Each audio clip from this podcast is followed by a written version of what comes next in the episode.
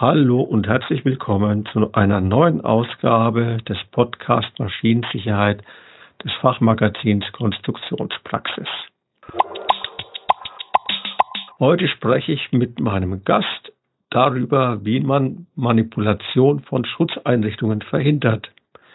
Der Gast ist, welche Überraschung, Matthias Schulz, Geschäftsführer von HiQ Text aus Aachen. Grüß dich, Matthias. Hallo, Jan. Ich hoffe, alles gut. Kann ich klagen. Ich wurde ja noch nicht manipuliert bislang. Wollen wir mal schauen, dass wir es weiterhin verhindern können. Du gibst ja die Tipps dazu. Mal schauen. Legen wir los. Wir haben ja in der Vergangenheit schon mal darüber gesprochen, worin sich Verriegelung und Zuhaltung unterscheiden. Das sind ja beides bewährte Schutzmaßnahmen, um den Zutritt zu Gefahrenbereichen zu verhindern.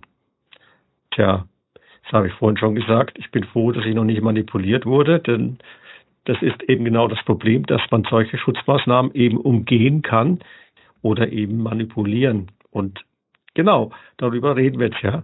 Ich denke mal, wir legen damit los, indem du vielleicht mal kurz darüber sprichst, wie denn das in der Praxis ausschaut mit der Manipulation von Schutzeinrichtungen. Ist das weit verbreitet oder kommt es eher gelegentlich vor? Ja, ich würde sagen, die richtige Antwort ist, dass wir das nicht so genau wissen. Es wird immer wieder mal behauptet, dass das sozusagen alltäglich in jeder Fabrikhalle dauernd zu sehen wäre. Es gibt eine Unfallstatistik von den Berufsgenossenschaften, ja, wo die Ursache von Unfällen angegeben wird, wird jedes Jahr neu publiziert, aber da kann man keinen unmittelbaren Rückschluss aus dieser Statistik ziehen darauf, welche Unfälle jetzt auf Manipulation zurückgehen, weil da meistens nur die Unfallart beschrieben wird. Aber die äh, DGUV, der Dachverband der Berufsgenossenschaften, hat im Jahr 2006 eine Studie basierend auf Unfalldaten und auch basierend auf Befragungen zum Thema von rund 1000 Leuten veröffentlicht. Und aus der ging hervor, dass circa 37 Prozent aller Maschinen zeitweise oder sogar permanent manipuliert werden. Wenn das wahr wäre, auch für den heutigen Tag noch, wäre es natürlich schockierend. Jetzt sind wir 15 Jahre weiter.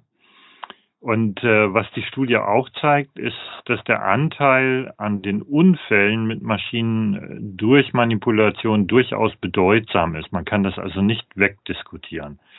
Deshalb würde ich sagen, die Wahrheit liegt irgendwie zwischen ab und zu und alltäglich. Und diese Studie übrigens, Manipulation von Schutzeinrichtungen an Maschinen heißt die, kann man auf den Seiten der DGUV kostenlos herunterladen, wen das jetzt mehr interessiert. Ja, das ist schon mal eine ziemlich krasse Zahl, finde ich.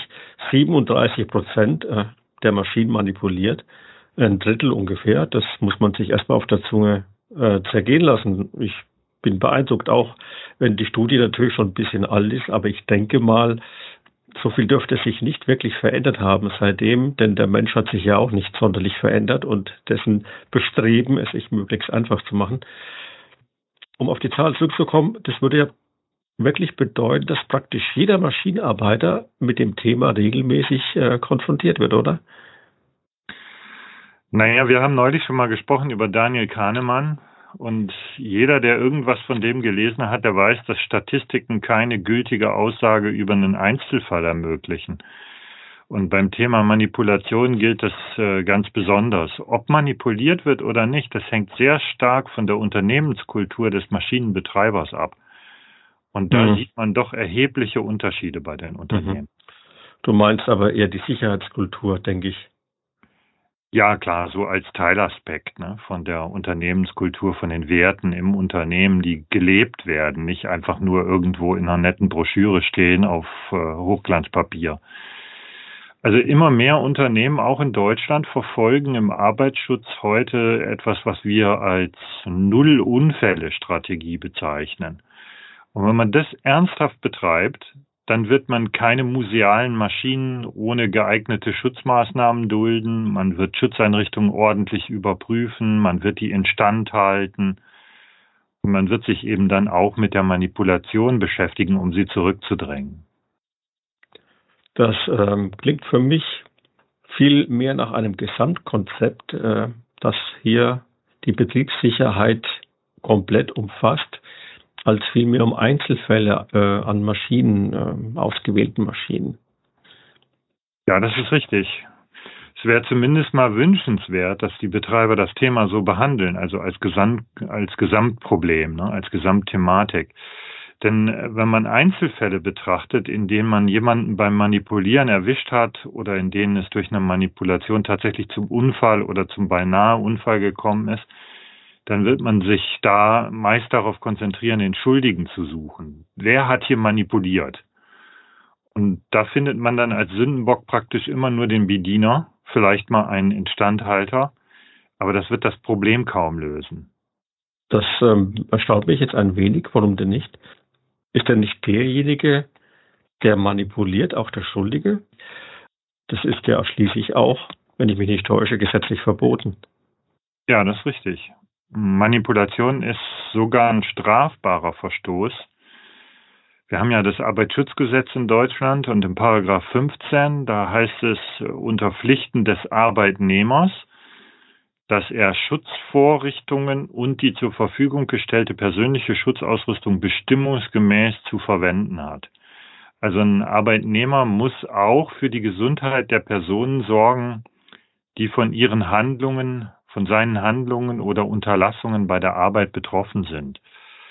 Und bei den Strafvorschriften in Paragraph 26 findet man dann auch, dass jemand, der durch eine vorsätzliche Handlung Leben oder Gesundheit eines Beschäftigten gefährdet, mit einer Freiheitsstrafe bis zu einem Jahr oder Geldstrafe bestraft wird.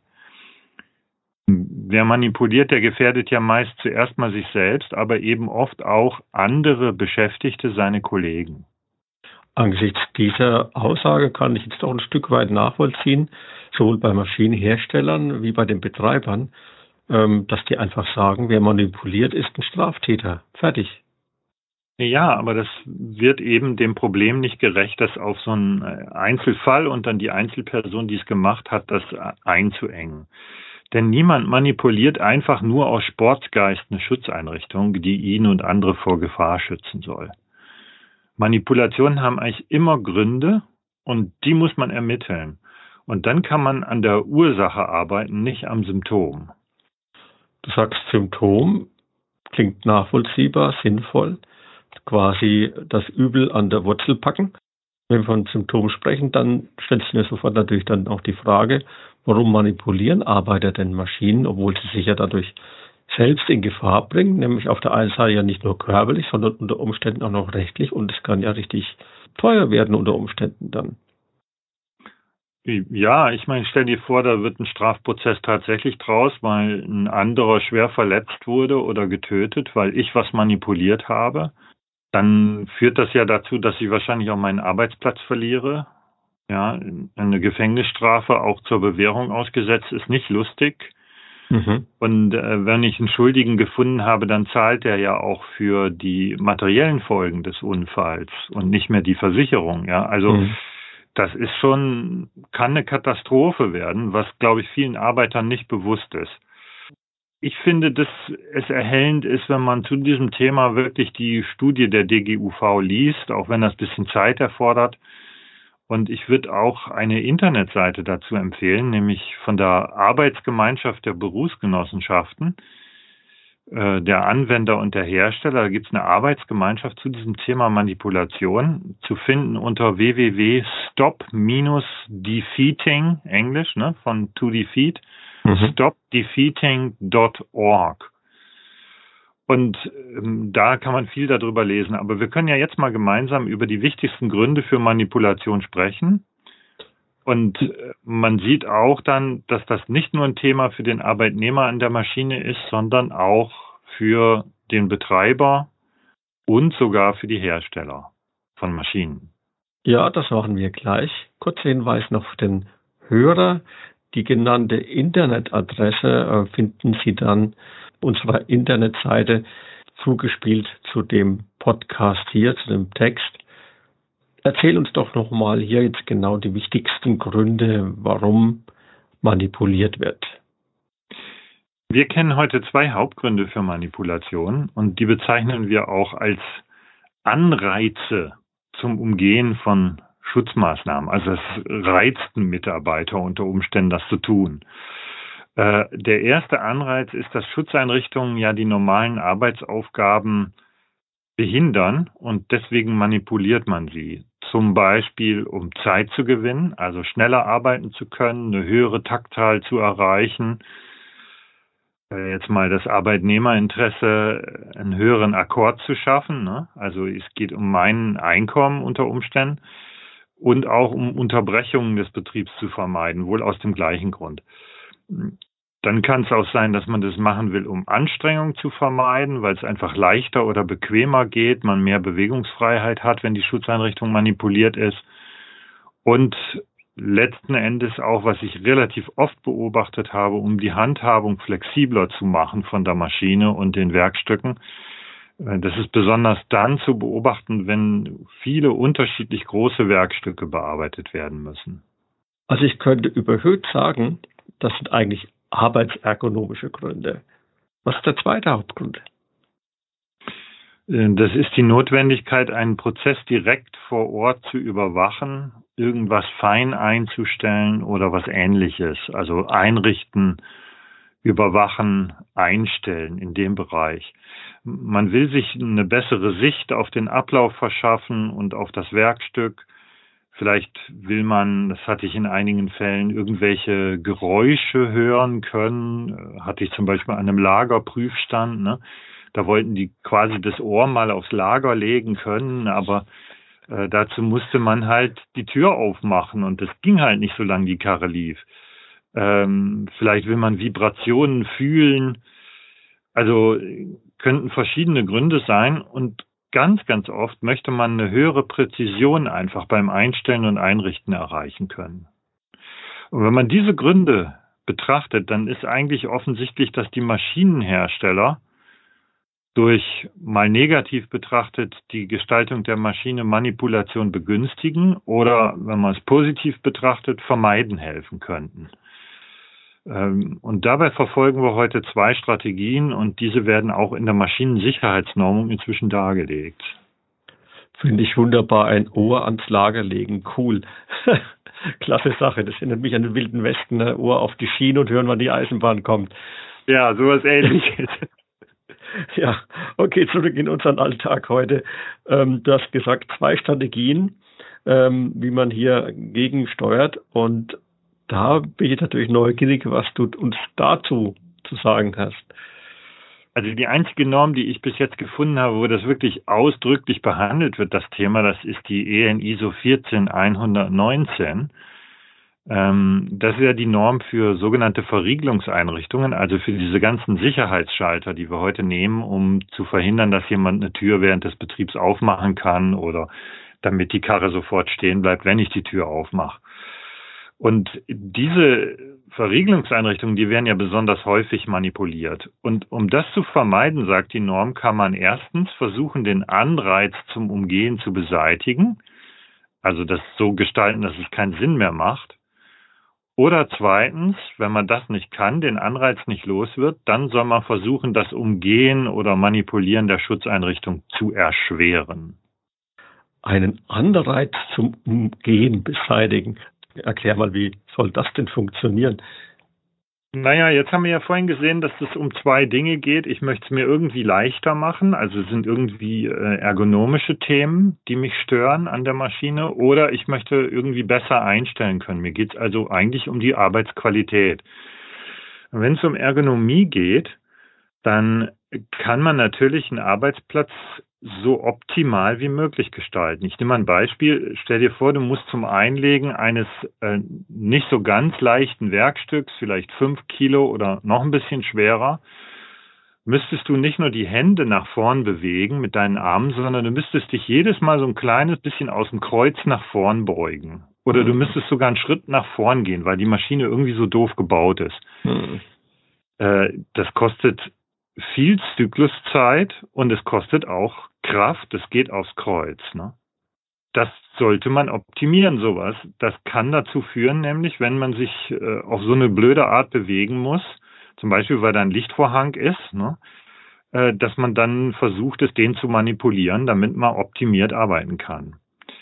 Oder wenn es um das Beobachten und Einstellen von automatischen Abläufen geht, also jetzt nicht die Ergonomie-Themen, Themen, sondern die Qualitätsthemen, dann sollte man die Möglichkeit zur Beobachtung des Prozesses möglichst optimal gestalten und das nicht aus Designgründen erschweren. Ich nehme mal ein Beispiel, was mich besonders ärgert. Heute werden immer häufiger gebogene Sichtscheiben in Schutzeinrichtungen eingebaut. Ja, oder dann auch noch so grau oder dunkelblau gefärbte, ne? einfach weil es schick aussieht. Aber ich kann jetzt viel schlechter in den Maschineninnenraum schauen und bei gebogenen Scheiben kann das auch das Bild dessen, was ich sehe, verzerren. Und da muss man sich nicht wundern, wenn dann Leute sagen, ich kann das nicht mehr richtig einstellen mit geschlossener Tür, ich muss die irgendwie aufhaben. Und es ist noch ein weiteres Thema, was man ansprechen könnte, das ist die Rolle der Betriebsarten. Die ist auch total wichtig für das Verhindern von Manipulationen. Was haben die denn damit zu tun? Ja, manche Einricht- oder Einstellarbeiten lassen sich äh, in einem nicht gut durchdachten Einrichtmodus nicht wirklich optimal ausführen. Und die Einschränkungen bezüglich des Bewegens von Achsen zum Beispiel, die sind oft zu eng gesteckt. Der Einrichter braucht vielleicht eine ganz bestimmte Funktion, die ihm nur im Automatikbetrieb zur Verfügung steht, aber im Automatikbetrieb ist halt die Schutztür verriegelt oder zugehalten und deswegen macht er die Manipulation, um an diese Funktion dran zu kommen. Verstehe ich das dann insofern richtig, dass dieser Einrichter eine äh, Funktion bräuchte, genauer gesagt eine Betriebsart oder einen Modus, in dem er genau das tun kann, was er eigentlich sonst nur mit Manipulation erreichen kann? Genau, das wäre genau der richtige Ansatz. Natürlich muss auch so ein zusätzlicher Modus betriebssicher sein, ne? innerhalb der, des Rahmens, den zum Beispiel EN 12100 steckt, mit Zustimmung, Geschwindigkeitsreduzierung und dergleichen. Aber wenn man so einen Modus genau auf die erforderliche Tätigkeit auslegt und daran anpasst, dann kann das helfen, Manipulationen unnötig zu machen. Das, glaube ich, wird durch ein Beispiel wesentlich besser verständlich. Hast du eins dabei? Ja, ich hatte einen Kunden, der äh, hat äh, selbstgebaute Schleifmaschinen, die er braucht, um große Lagerringe recht präzise genau zu schleifen. Und äh, die Bediener fanden das nötig, ähm, ankratzen zu können. Ich weiß nicht, ob dir das was sagt. Also, dass man mit der Schleifscheibe bis an einen Startpunkt hinfahren kann und die dort dann drehen kann, damit man wirklich merkt, ja, jetzt habe ich Kontakt mit dem Lagerring an äh, dieser Stelle. Und dazu brauche ich äh, an dieser Koordinatenmaschine die X, die Y und die Z-Achse. Die möchte ich gern da genau an die Position hinfahren und dann von Hand die Schleifspindel drehen, ohne dass mir da irgendwas passieren kann.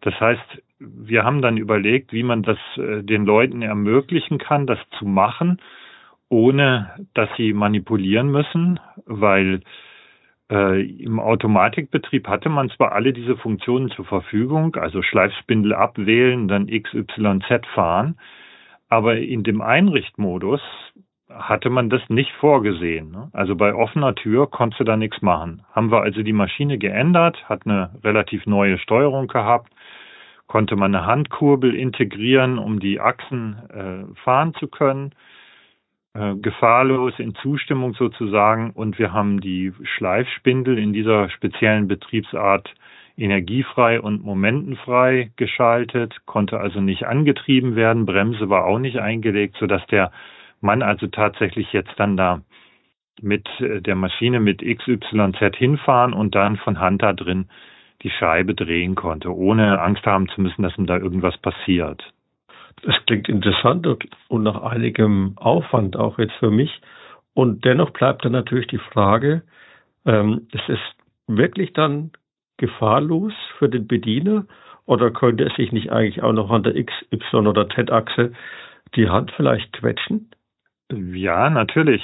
Also wenn du jetzt mit einer Handkurbel so eine Achse fährst, dann fährt ja die trotzdem mit Kraft. Ne? Das heißt, mhm. du steuerst damit ja den äh, Frequenzumrichter von dem Antrieb an.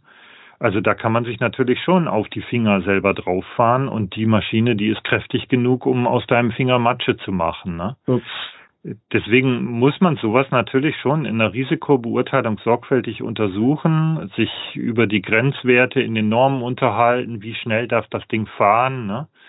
wenn der jetzt dann volle Kanne da kurbelt.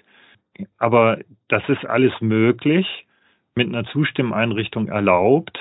Und man muss es halt so gestalten, dass der Mensch das schaffen kann, ähm, sich da sicher zu verhalten. Zu zweit sollten sie es nicht machen. Das war zum Beispiel eine Sache, ne, die mhm. dann manchmal aufkommt. Dann sagt der eine, Herbert, drück mal da auf den Knopf. Ne? Das ist natürlich nicht so gut. Ja, Das kann sehr gefährlich enden. Das muss man sorgfältig untersuchen. Mhm. Aber ich möchte einfach mal einen Strich drunter machen unter die Story. Äh, eine solche Lösung ist auf jeden Fall viel besser, als die Maschine zu manipulieren und das im Automatikbetrieb zu machen, wo du jetzt jederzeit damit rechnen musst, dass irgendeine Achse mit Vollgas losfährt, wenn du nur den kleinsten Fehler machst. Wie du sagtest, mach mal einen Stich darunter. Die zweite Strategie hattest du doch erwähnt, nämlich umgehen erschweren. Wie funktioniert das? Ich würde sagen, darüber sprechen wir in dem nächsten Podcast, sonst wird dieser zu lang. Und dann können wir da auch noch mal ein bisschen über die Rolle des Betreibers sprechen. Der hat nämlich schon die Hauptrolle, also nicht der Maschinenbauer. Aber für heute würde ich einfach mal zusammenfassen wollen, wenn du nichts dagegen hast. Manipulation von Schutzeinrichtungen ist eine illegale, sogar eine strafbare Handlung. Arbeitsschutzgesetz Paragraph 15 und Paragraph 26, ne, also für die Arbeitnehmer wichtig, dass man denen das auch klar macht, dass was die da tun nicht eine Kleinigkeit ist. Aber leider gibt es oft mehr oder weniger vernünftige Gründe zum Manipulieren, mangelnde Ergonomie, die führt gern zu Zeitverlust, also wirtschaftliche Fragen spielen da dann auch eine Rolle, Fragen der Effizienz. Und dann geht es ganz oft um die Qualität von Einricht- und Einstellarbeiten, die durch Schutzeinrichtungen irgendwie beeinträchtigt wird. Und deswegen können auch die Maschinenhersteller durch die Gestaltung der Maschine durchaus dazu beitragen, Manipulationen unnötig zu machen oder, wie wir dann beim nächsten Mal besprechen, zu erschweren. Ja, liebe Zuhörer, Sie haben es gehört. Wir machen äh, mit der Strategie, der zweiten Strategie, nämlich Umgehen erschweren, im nächsten Teil weiter. Bis dahin wünsche ich Ihnen viel Spaß und bedanke mich bei meinem Gast Matthias Schulz. Tschüss, Jan. Ciao, Matthias. Auch Ihnen, liebe Zuhörer, vielen Dank fürs Dabeisein. Wenn Ihnen der Podcast gefallen hat, empfehlen Sie uns gerne weiter oder teilen Sie ihn. Haben Sie Fragen oder Anregungen? Dann schreiben Sie uns eine Mail an redaktion.konstruktionspraxis.vogel.de. Wir freuen uns auf Ihr Feedback.